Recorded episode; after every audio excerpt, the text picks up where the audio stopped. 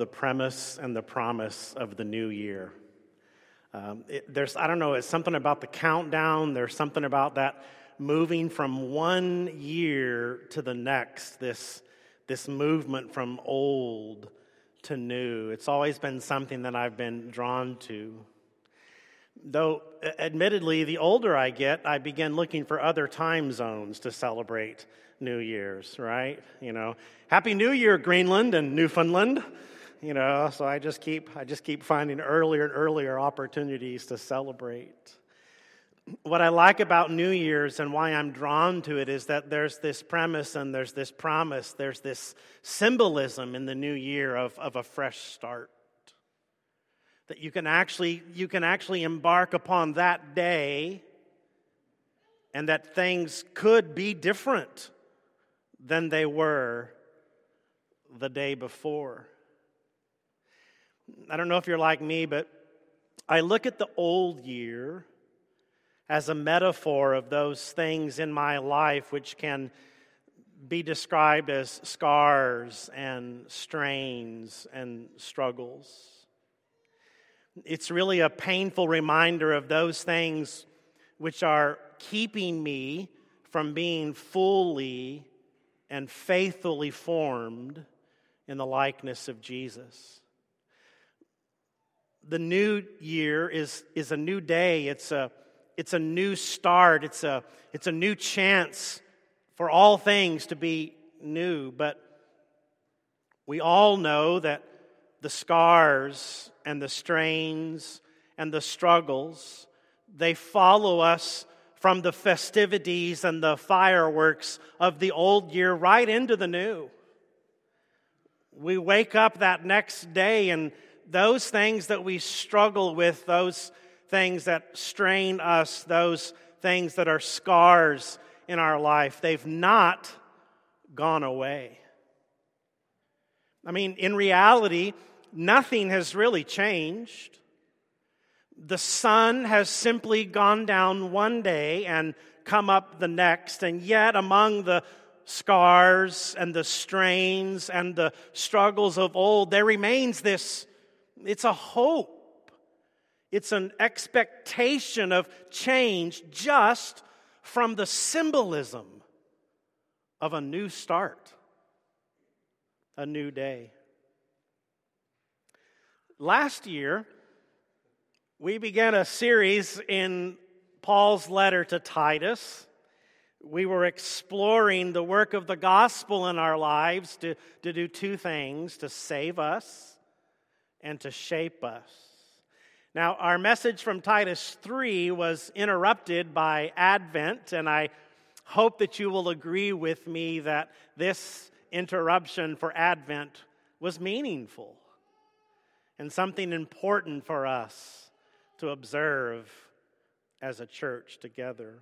And so with the new year before us, we return to our series, Refreshed. We have an entire year to make it through five verses.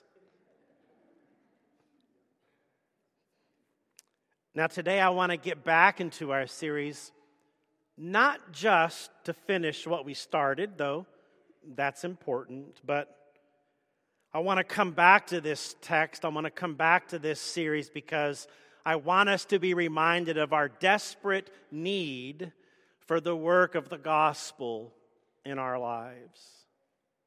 Myron kids me that I only have one message, but he's right.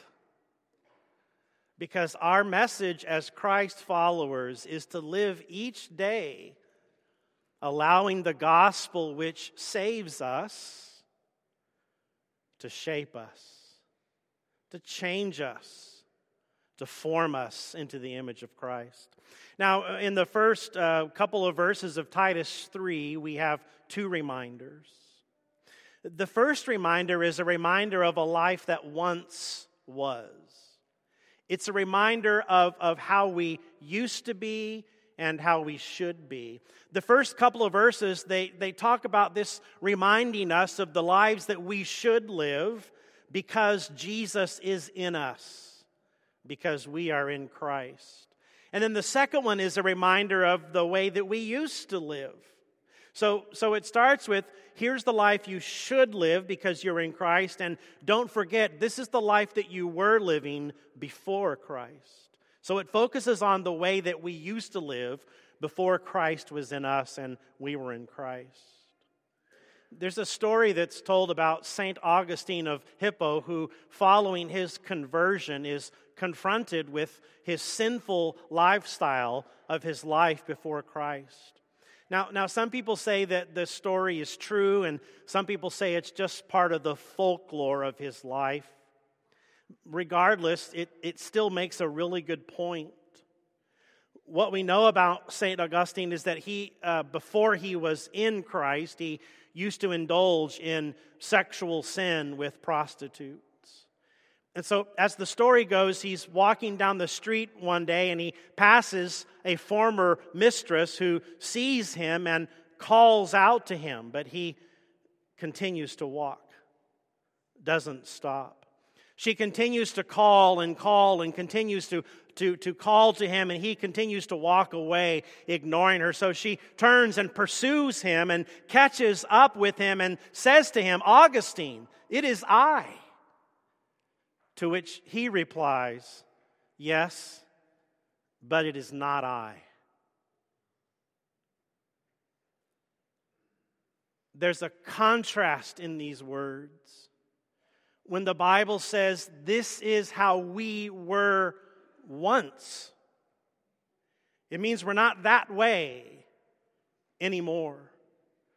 That the old has gone, the new has come. So we look at this teaching in, in Titus chapter three, and we see this desperate need for something new in our life. If you have your Bibles, look at verse three, which says, "For we ourselves were once foolish, disobedient, led astray, slaves to various passions and pleasures, passing our days in malice and envy, hated by others, and hating one another." I mean, in some way, some shape, some form, these six descriptive things, they do describe the reality of our old way of life for each of us. In, in the Bible, the old way of life is a metaphor for a life before Christ, which is characterized as a life of rebellion, a life of resistance, and a life of reproach. Now, in verse three, we see six descriptions. These are markers, if you will, of an old way of life: foolish, disobedient, led astray, slaves to various passions and pleasures, passing our days in malice and envy, hated by others, and hating one another. So I guess the first thing I want you to see is that it's not supposed to be a competition, nor is it supposed to be a comparison. Because competition and comparison in these first five things always leads to or results in proving the sixth thing to be true: hating others and hated by others.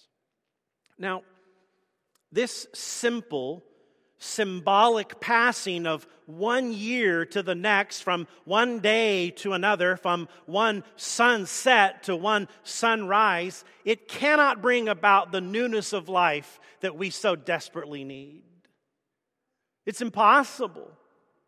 Now, the Bible uses the metaphor newness of life to talk about life with Christ, or our life in Christ. And what we realize is that we need more than a simple, symbolic movement from one year to another for our lives to really change. We need the spiritual reality of passing from death to life, of leaving behind our old life to live in the fullness and the reality of the new life. This is why baptism is such an important rite and ritual for those who want to belong to Christ. In baptism, we are buried with Christ, and like Christ, we are raised to walk, to live in a newness of life that is in Christ. Christ. There is a power and a mystery in baptism that we do not understand. And I think that we would do a much better job if we quit having so many fights about baptism and embrace the power and the mystery of what God is trying to accomplish in our lives through baptism. He's trying to give us more than just a symbolic passing from an old way of life to a new life. It's more than just an observance from December thirty-first to January first. There is a power in what baptism does. There is a power in what it does for us, a power and a mystery that we do not fully understand. But we know that we cannot be saved unless it's by the work that Jesus has done for us. And we know that we cannot be transformed unless it's by the work that the Holy Spirit does in us. So there's a power, there's a, there's a mystery that we're called to embrace, that God has chosen. God has said, this is, this is for you, so that you have this moment that's more than just symbolic, to pass from this way of life to this way of life. So starting in verse four, we see a description of promise and hope. I mean, it gets pretty depressing in verse three, describing the life that we once lived. But there's a, there's a nearness. There's a reality of change that's given to us in verse four, which says, "But when the goodness and loving kindness of God our Savior appeared." Amen. He saved us. Not because of works done by us in righteousness, but according to His own mercy, by the washing of regeneration and renewal of the Holy Spirit. There's something you need to understand about what this verse is teaching us, so that you may not confuse saving with shaping, shaping with saving. Because sometimes it's easy to confuse the two. Now, the six things that are described in verse three could be describing your life even up to this December thirty-first, right? I mean, you could you could say, yep, I'm one of those. Foolish, disobedient, led astray, slaves to various passions and pleasures, passing your days in malice and envy. You hate others and they hate you. There, there's a part of that, that that could be true. I mean, it could have been true of your life this last December thirty-first, right? And you could have woken up on January first and you could have said, I'm going to change. I'm going to change. This is no longer going to be true about me. And by sheer effort and willpower, you could change every single one of those things. You could. I mean, that could be your New Year's resolution, right? I resolve to no longer be foolish. I mean, you could just go through the list. You can even Panera it if you want to and just pick two, right? You say, I'm going to, those two things, I'm going to just, boy, that's what I'm going to do. You know, and I'm going to focus every effort of my life to change those two things. And you know what happened? You could spend all year long on that and you would be a nicer person. You would be a kinder person. You would be a moral person. The next December thirty-first, you could look back on this entire year and you could list each one of your accomplishments. They would be for you righteous actions. They would be works done by you in righteousness. But the problem is, the Bible says that even our works of righteousness are nothing but filthy rags. You could self-shape your own life by your own will. But you can't self-save yourself by your own righteousness. Something else has to happen in your life. Now, don't hear me say that it doesn't matter how you live, because it matters how you live.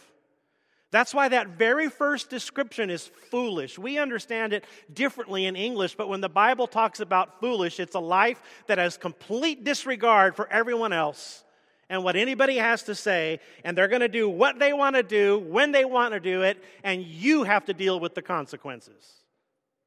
That's a pretty severe life. So hear me say, it does matter how you live. But I'm saying there is a difference between our actions as actions of righteousness that are about us as a person and about our shaping, our formation, and are about our salvation. That's why people have an allergic reaction to works and they extend it to everything. They say, no, we're saved by grace, which is true. But it's what we're saved by grace to do is what matters. So what you do matters. I'm saying we can't dismiss this reality, for we ourselves were once. Only a life that is surrendered to the accomplished work of Jesus results in salvation. And only a life that is surrendered to the work of the Holy Spirit results in transformation. Now, this is why I want to come back and finish this series. Because Titus three is not just a reminder of a life that once was. It's also trying to help us. If you look at your life right now and you see that it's describing a life that still is. So what if your life is a life that still is? There's no easy answer to give here. There's no five-step, all-you-have-to-do solution that can address a life that still is. You can go through rituals. You can go through steps. You can do this. You can do that. At some level, this idea of salvation is within our grasp because we're placing our life in the life of Jesus. But this idea of transformation is so elusive to us because somewhere along the way we get fed this lie that we have to do it ourselves. That it's about what we do and the things that we do to accomplish this. And so, I mean, there's no easy answer. And I don't really think that someone who could give you an easy answer, I don't think they really understand the question. We know that in Christ our failures are forgiven. And I'm going to amen myself right there. Amen. I mean, we know that in Christ our failures are forgiven. We know that. But we also know that our flaws remain. Our failures are forgiven, but our flaws remain and will remain until Jesus returns and heaven invades earth. Lord, come quickly. So what do we do until then? How do we move from the way we used to be toward the way we should be? Now, in last year, in two thousand twenty-two, we set out as a church to focus on three things. Be with Jesus, become like Jesus, and do what Jesus did. In two thousand twenty-three, this year, this is still our focus. We are not now moving on to whatever the next thing is. Because in some ways, this is the only thing. The pursuit of Jesus, pursuing Him, pursuing who He is, living out the reality of what He has done for us. This is part of the journey of moving from the way we used to be toward the way we should be. So I fear that our tendency, our impulse is two things. One, we want to know what the next thing is. What's the next thing? Yeah, yeah, yeah, we did that last year. We practiced the way of Jesus. What's the next thing? You know, and this year, all kinds of books and campaigns and all that stuff is going to flood the church marketplace. Hey, do this, do this, do this, do this. So I fear our tendency as people is like, oh, okay, well, let's try something else. But the second tendency that I, that I fear is that that we spend so very little time on be with Jesus in our hurry to become and do. It's like the become and do becomes the point rather than the be with Jesus. And, and you cannot have any significant spiritual transformation unless you commit in your life to be with Jesus. To be with Him. To seek His heart. To search His heart. So this is why, first, simplistic answers about salvation are, are ineffective because they confuse salvation with shaping and shaping with salvation. The power of the gospel, which is in regards to salvation, it addresses an eternal question. It answers an eternal question.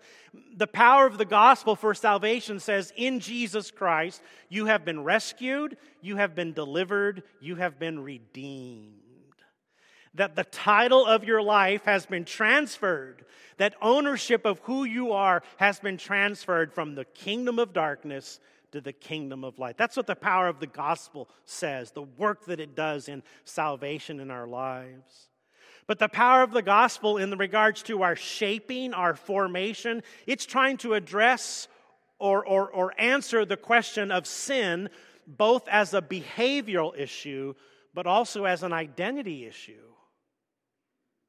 And, and sin as a behavior is addressed because of the cross. It's by the washing of regeneration of the Holy Spirit. And sin as a behavior and sin as an identity is addressed because of the cross. Because of the washing of the renewal of the Holy Spirit. This is why we have to get back here. Because we have to explore what this means. When it says that our new life, those who are in Christ, those who are saved, that they're in this process of transformation, of shaping, that the cross does for us to address not just sin as behavior, but to address sin as identity. So we are compelled to move further and deeper into this text, beyond the life that we once lived, beyond even the conjunction of verse four, because of the goodness and loving kindness of God our Savior. When it appeared, He saved us. Not because of works done by us in righteousness, but according to His own mercy, by the washing of regeneration and renewal of the Holy Spirit, whom He poured out on us richly through Jesus Christ our Savior, so that, being justified by His grace, we might become heirs according to the hope of eternal life.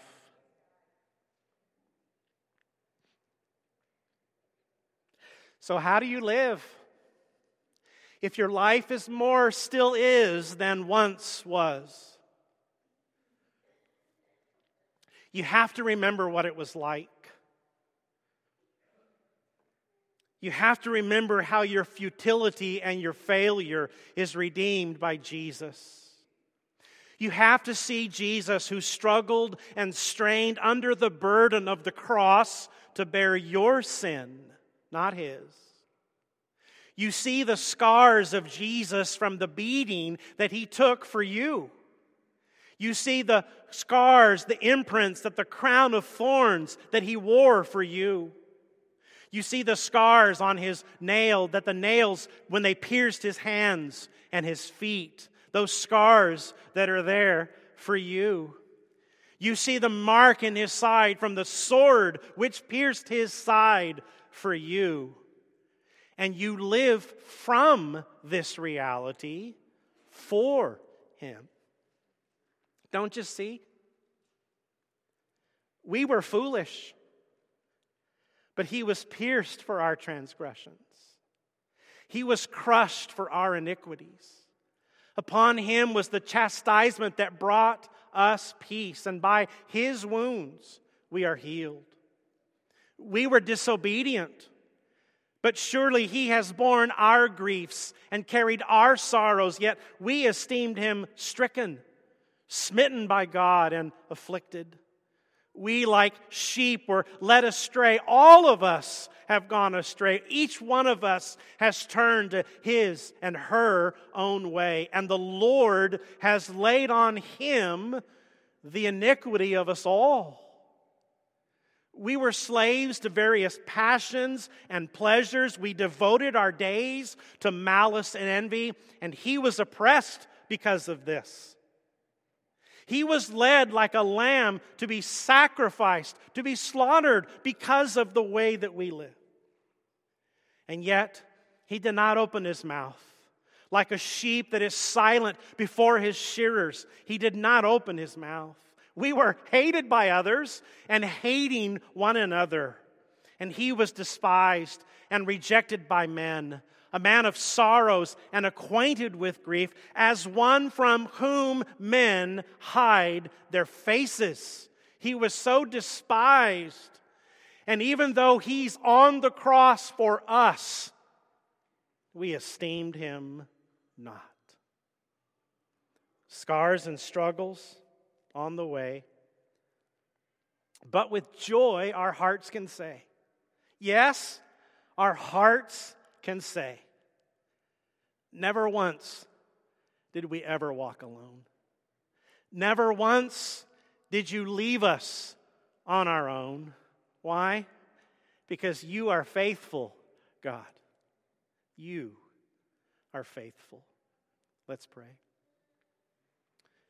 Father, I pray right now that your Holy Spirit, who is here, is present, that your Holy Spirit works in our hearts. If nothing else today, just to, to show us a glimpse what of our life could be if only we would surrender ourselves to you. May we have that same faith and courage that it took to surrender our life to you for salvation. Let us surrender to you for transformation. And Lord, you know if there's someone here today who has not yet surrendered to you. And I pray that your Spirit would move in their heart as well, that you would draw them to the cross where we stand together and proclaim how great you are. We pray through Christ. Amen. Would you, as our shepherds and their wives are in the spaces of this room and up front, as we sing together, if we, if you need to respond to Jesus, this is the time for this. If you need prayers on your behalf, we ask that you do that as well.